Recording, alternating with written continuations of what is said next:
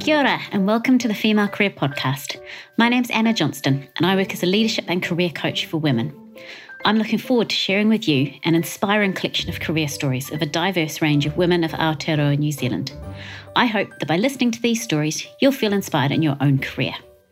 If you do enjoy this story, please head along to our website, thefemalecareer.com, where we have lots more stories of wonderful Kiwi women and their careers. We'd also love you to subscribe to our podcast so that you have all the episodes at your fingertips, and please do tell your friends and family about it too. For now, though, I hope you enjoy listening to this career story.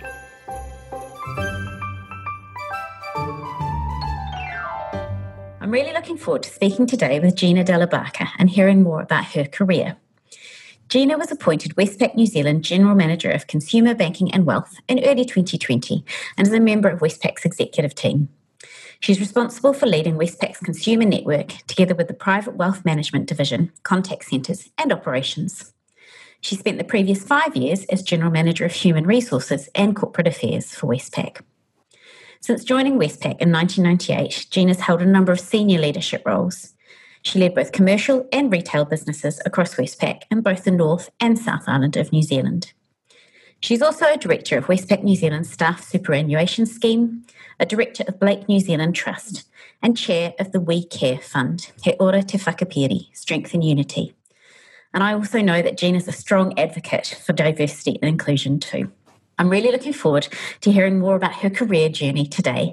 Kia ora, Gina, and thank you very much for joining me. Hi, thank you. Great.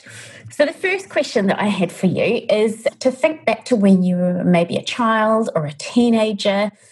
What were some of your early thoughts about what your career might hold? I think I always wanted to be in in business in some uh, shape or fashion, and I don't think anything ever made me feel like I could um, not do that. I was through the 1980s, the campaign "Girls Can Do Anything," and I think that's how my parents raised me, which was I didn't ever stop to think I couldn't do anything, and that my gender would hold me back. So I think I had that in my mind from the time I was a very young girl. And I just think I gravitated towards um, numbers and to people and just wanting to really do things that I felt were brought me joy. And it's interesting, as you said, that kind of the gravitating towards business and it's that, almost that combination of numbers and people, which absolutely is, is often enough at the heart of business. Mm-hmm. so, so, how did you then get into the world of banking? Well, I didn't start in banking actually. Ah. After after high school, I left and went to uh, Polytechnic to do a business course, and I actually ended up working for Ullrich Aluminium, and I became their uh, sort of first woman sales rep uh, in their company, and I was there for a couple of years uh, before heading off overseas for my um, OE. And when I came back, uh, I fell into banking actually because I just got back and jobs were pretty easy to come by in those days. So I applied for a job at Westpac and actually started about a week later. And what were some of the highlights, but also maybe the challenges of some of those first years? Well, I think for me, I've started from the grassroots. So I started at 502 branch in Wellington, which used to be the head office branch in banking in Westpac. And if I look back on that, those days, here we were with probably 40 or 50 staff, of which most of the women were down on the ground floor in the teller and kind of customer inquiries sections, and all the men occupied the first floor, which was the management and credit part of the business. I was a bit upstairs, downstairs in those days. And I think one of my early challenges that I remember is that I went to the personnel manager and asked if I could cross train on a number of different functions across the bank. To which he responded, um, Oh, no, absolutely not. You only do the part of the job that you're employed to do, and that's how we run the bank. so I was quite shocked by that, but clearly I persevered.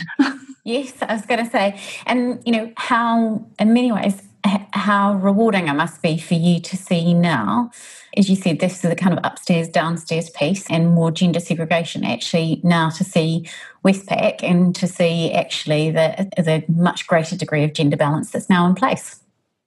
Oh, absolutely. I mean, it's one of the highlights working for an organisation like Westpac that we have taken a, a, really strong stance on gender and diversity and inclusion across multiple facets. And it's one of the things that we're probably most proud of, or me having a past career in HR, being able to really influence that and make sure that women are getting an, an equal opportunity to, to step up, particularly in some of those senior roles. And actually, it really reflects diversity of thought. You know, the fact that we do have a range of people um, across the business just makes such a difference to the way we think about problems, uh, problem solving, and creating new ideas. And that those things really make a difference to an organisation, I think, as a whole. Absolutely. And you know, right, there, I like the way you put it, there in different ways of thinking about problems that diversity brings. It's definitely, it brings loads of things, but that's definitely one of them. And then, Gina, through your career, you obviously continued to progress. As you said, you didn't take no for an answer in terms of sticking to the one role, and you progressed increasingly into leadership positions. How did you find that journey in terms of developing as a leader? Well, I think you always look back on your journey and think about all the things you've learnt and the experiences you've had. Probably one of my most challenging experiences as, as a leader was through the Canterbury earthquakes mm. back in 2011. And it was just through that sort of adversity and uncertain times that you really get tested in terms of your leadership capability and leading others through those um, challenges. But I think that it really demonstrated to me just the perseverance and resilience and actually the kind of grounded way I had come through my career just put me in really good stead for that those challenges. Mm. And I look back on that and think that actually helped shape and form the next steps of my journey and, and pushing ahead in a career and seizing opportunities that perhaps in the past, if you were less confident, you might not have taken. I was grateful for those those challenges at that time. Mm. Probably, possibly didn't feel like it when it was in the midst of it, but I look back now and think, gosh, that helped really shape my leadership. I think most people at the time, those toughest moments, they don't necessarily uh, enjoy them, but actually, often they do almost catapult sometimes you forward in terms of the learning mm. that you can get from those tough moments. What do you really love about your work? Well, this is interesting. I don't, because if you love what you do, it just makes such a difference to how you approach the, the mindset that you, you know, really come to work with. And I love people, I love dealing with problems, and um, I love seeing results. And so all of those things combined just really make kind of work a bit of a joy, really. And yes, you have some bad times, but when the bad times don't outweigh the good and you really think you're making a difference to an organisation and and to broadly society. I think that's just so rewarding that it doesn't really feel like work, to be honest. Mm, that's quite nice. That's, I think it's the ultimate. If you can have work that doesn't feel too much like hard work, certainly that can be great. And what about banking? Because obviously, as you said, although you started didn't start in it, it's actually it's been the kind of the heart of your career for the last twenty mm. plus years. What is it about banking that you really enjoy? Banking is it's just um, such a key pillar to um, society and to helping people, particularly around their financial goals. But I think in large organisations, it's just so much more than that. You know, it's the opportunity to influence society in different ways. And the HR role that um, I had, I was lucky enough to be involved with, you know, helping drive the living wage accreditation that we did. We were the first organisation to do a, a lot of work around domestic violence, free workplaces. So it's not just about the influence you have on the kind of remit of banking and financial services, but it's the much broader influence you can have, woman leader across multiple dimensions of society. And I think that has just been at the heart of what really drives me is the higher purpose of how you can influence and positively influence across a community. Absolutely. And as you say, and particularly banking does touch you know, pretty much almost all of us but that broader reach then of actually what you can do in a large organisation that is part of the, the fabric of, of a community and how you can influence that. I like it. You mentioned just then, Gina, about being a woman leader. What challenges or obstacles have you maybe faced along the way as a woman in your career? I think most women would say, and I'm uh, included in this, is you have to build confidence over time. And sometimes when you're coming through your career, you're in a situation where you are the minority around the exec table and those sorts of things. So it's learning how to claim your space and seizing opportunities, but also being reflective on those things that might not be working as well as you'd like, and then working out how you can do things differently. But actually, what I've seen through my career is and as I look back, is the ability to help other young women recognize their potential and build their confidence through good strategies and techniques to really reach their potential. And I think now coming full circle on my career, I just look at the woman I used to look up to and think, gosh, they did influence me in different ways. And hopefully, I'm having a positive influence on young women that are coming through in those sort of leadership roles or um, the careers of their choices. So I try and get out and espouse how to build that confidence as they go. And absolutely now that you can be a role model for, for others to look up to, what helped you personally to build your confidence as you went? Uh, I think that it was about it was about learning to be more assertive on my position. So often I know women that will sit there, and I was included in this. Is you think of something, you know it, but you never push it out there early. You know, you don't say, um, up front. And then sometimes you're sitting there as a passive observer on things, but in your mind, just thinking to yourself, why didn't I speak up on that issue? So I think it's just seizing those opportunities and looking at women that do that really well and actually trying to work out why that is. But I think it comes with experience too, and just backing yourself with, with a bit more confidence and belief in your capability. Uh, is, is really important. Gina, you talked about one of your career challenges being the kind of the time post the Canterbury earthquakes in 2011. What have been some other of your toughest career moments or, or challenges? I think it's just been moving into different roles where you, you don't know a lot about some of the pieces that you're going to um, unpick when you get there. It's taking that step into the uncertain. So, one of the roles I took on was in the commercial business, and it was heavily male dominated, and um, I hadn't run the commercial business before. I was leaning into some of those challenges and working out that actually there may be parts that you don't know, or I felt that I didn't know, but it's also backing yourself to those things that you do know and taking those steps to work out how do I solve for the pieces I don't know? How do I surround myself with people that can help with complementary skills? And the learning for me was how do I ask for support and help as I go? And that's not a failing, it's a strength. That I don't need to know everything. Um, I won't be shown up at, you know, and in fact, when you ask for help or support, most people are willing to give it to you. Mm, yeah, great lessons there in, in, terms of how you overcome those challenges. Because most of the roles, I think, whenever people make a step up, they don't know loads of things. So actually focusing first on what you do know and then surrounding yourself with people and asking for some support. That's some great thoughts. Mm. And it sounds like those kind of those step up times have been quite challenging. And you talked also about one of your proudest moments being actually about the diversity and inclusion piece, but also the broader impact that Westpac has, has maybe had on society.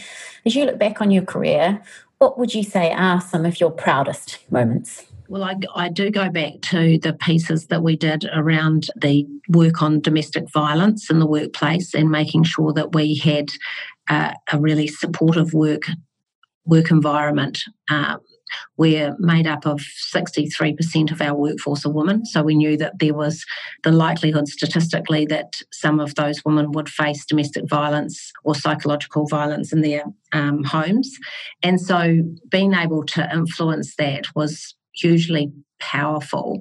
And knowing that you actually have made a difference to other people's lives is one it's very rewarding but secondly putting a position that is a workplace issue then forced other organizations to really revisit that themselves. So that's the difference you can make around societal change.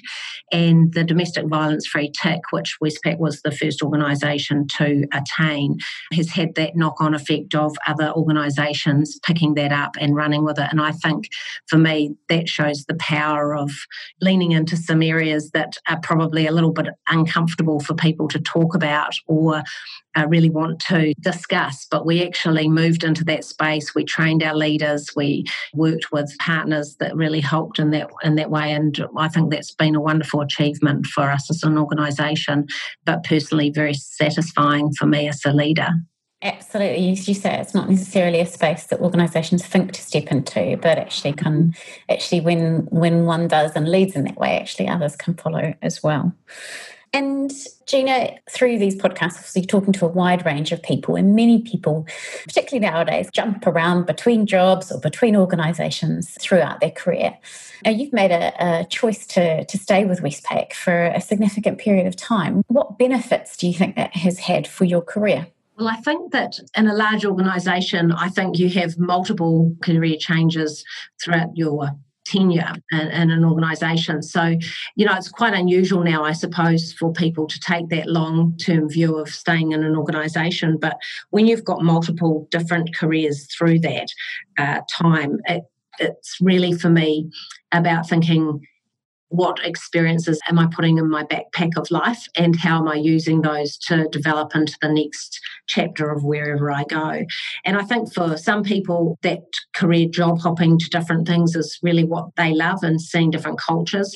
For me, the culture tended to fit really nicely with me at Westpac, and just being able to move to different jobs has meant that I've never really had to look outside because I've been um, really fulfilled with great opportunities and challenges uh, in the one organisation. I like that. I might borrow the phrase the backpack of life and when there's some of the skills and experiences that you're going to put in your backpack as you go along. Yeah, and I think the thing for me is continuing to grow and develop.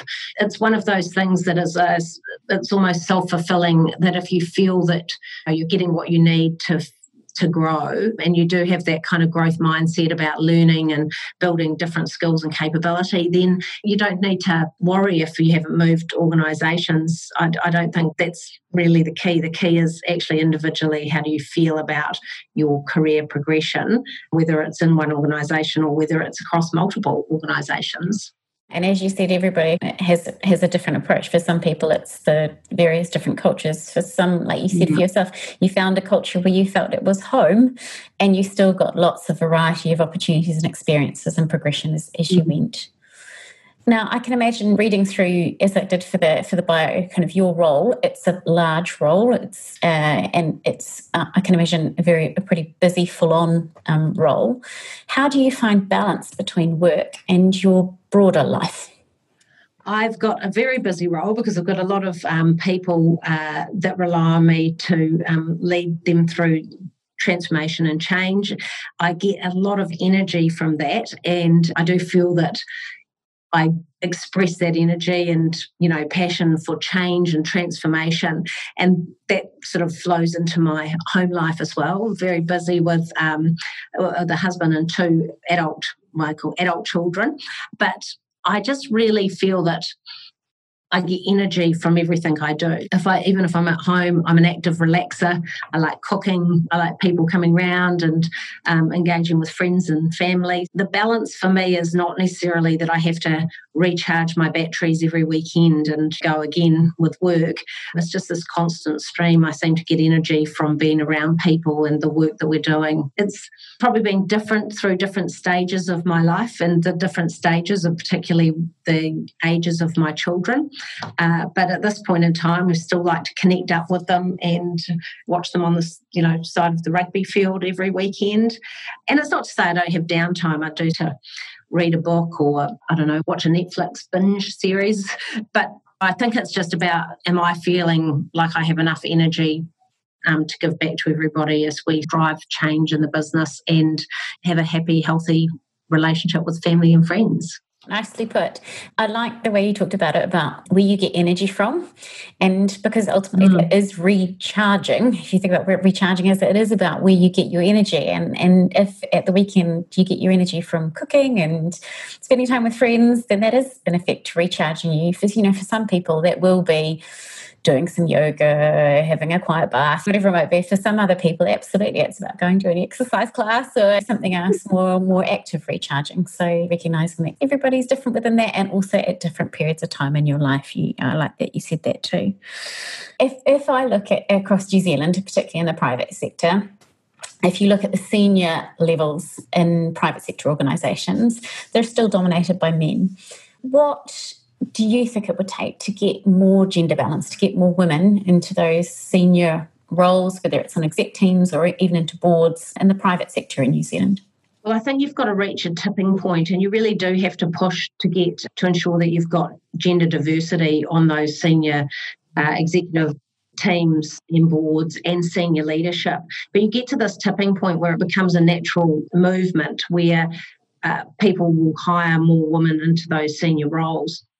And I think there's a number of ways that organisations can really focus on that. One is uh, to make sure that their recruitment strategies are really well defined. You know, have they got equal ratio of men and women candidates that they're interviewing, that they have a good candidate uh, team interviewing for those because men and women ask different questions that draw out the best of people. I just from our own organisation's perspective, I've just seen the shift in people really loving the diversity of not just gender, but cultural diversity and all of those things just make it a great organisation to be in. And I think I really worry about organisations that don't see that opportunity and they don't shift into that space because they're just missing a whole lot of talent and attracting and retaining really great people. And then it flows to different things like flexible working and the way in which you enjoy life and work and all of those good things. Those things make such a difference to the holistic view of work and and non-work activities. So I just I really feel for organisations that haven't really cottoned on to this yet as a as a movement that they should be embracing. Mm, and the flexible working is a really interesting one that I think, of course, has come more to the fore recently in terms of the as a result of lockdown and, in COVID, and recognizing that actually flexible working, most people probably enjoy a bit of flexibility in their work uh, of, of any gender, and that actually, you know, as you talked about that kind of broader society community benefit, having men, if the flexibility enables them to be more involved with their families, their kids, actually that's good. That's good for society too, and it's probably going to make them happier and hopefully more productive at work as well one of the policies that we brought in, which I was um, involved with, was called Leave Loudly. And it was a policy to say basically don't skulk out of the office pretending you're going to do something when really you're wanting to go and watch your kids' swimming sports or you've got to take elderly parents to a doctor's appointment. Just embrace it and leave loudly. Let people know you're going. Don't feel that you have to say you're going to be logging on later on in the night. It's just those things that say we all know that we've got a life to run as well. And we know that actually we'll judge you on the outputs of your job not how many hours you're sitting behind your desk. Because equally you can focus on presenteeism where people are there but not really working. I think it's taking an adult adult to adult approach to it and just say get the job done that you need to do and everyone everyone will be happy and I think leaving loudly, particularly if you see people at senior levels doing that, actually then that can create that culture change of making people through the organisation go, oh, okay, it's it is okay, I can do it too. Yeah, and the thing about the COVID, you know, that sort of accelerated this trend in a way that we haven't seen. And it's really created a far more mainstream kind of approach to flexibility, video conferencing, the etiquette around that, that people are starting to really um, move their work to where they want to be.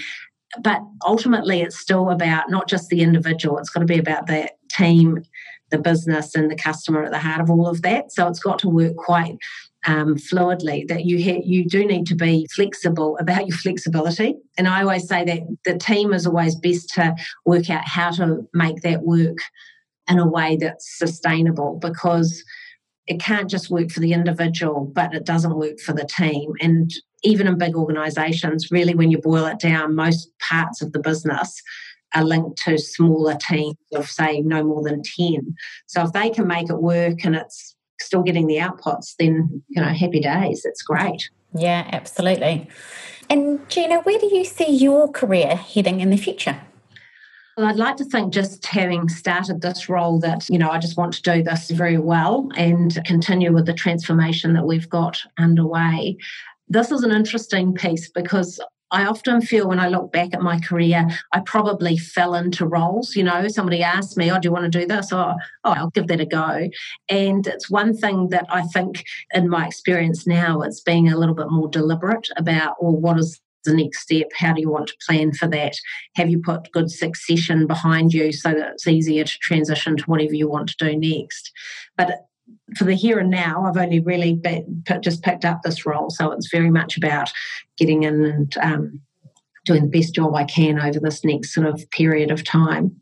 And I liked that balance almost that you talked about earlier on. Actually, you just say yes, things came along, but over time, potentially being a bit more deliberate about your next steps. Mm. Yeah.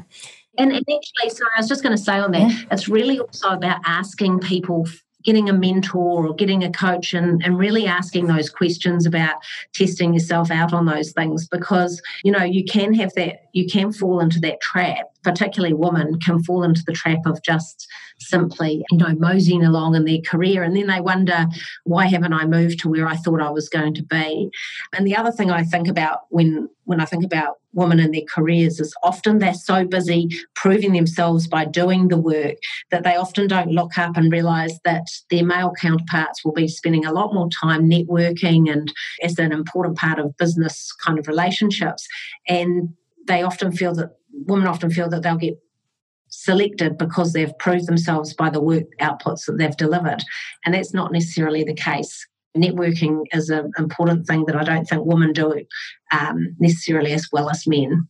And I think it's, I've seen many women have that, you know, I just want to put my head down and get the job done, and that should be enough. And back to, it's a bit back to school almost, to hand your work in, hope yeah. to get the gold star.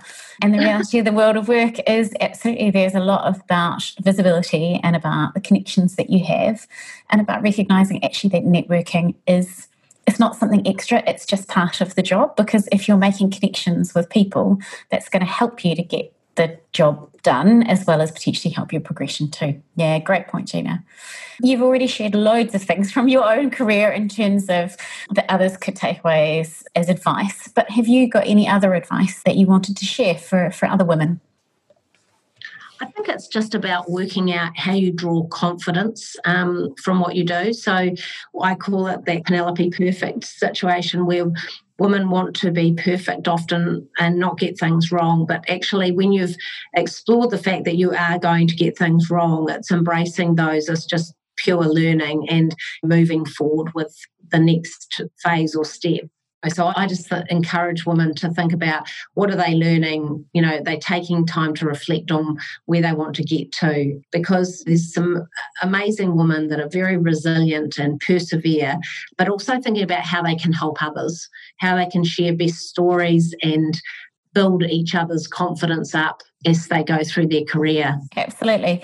And thank you, Gina, for being so generous with your time today in terms of sharing your story, because I know it will be really inspirational for other women to hear as, as they go through their careers as well. You were reflecting to me, oh, you're in the senior position. It's an interesting concept, isn't it? Because when you've come up, I think, through the ranks, you never feel like you're any different to anyone else through for me through the organisation. I think one of my key learnings, just as you were reflecting on that point earlier, is treating people how you like to be treated, and that that adage is so absolutely clear for me that treating people with respect and acknowledging the work that they do and being really connected at all levels across an organization is so such a key critical leadership trait that understanding the value of every individual that comes into work every day to help what, with whatever you're trying to achieve.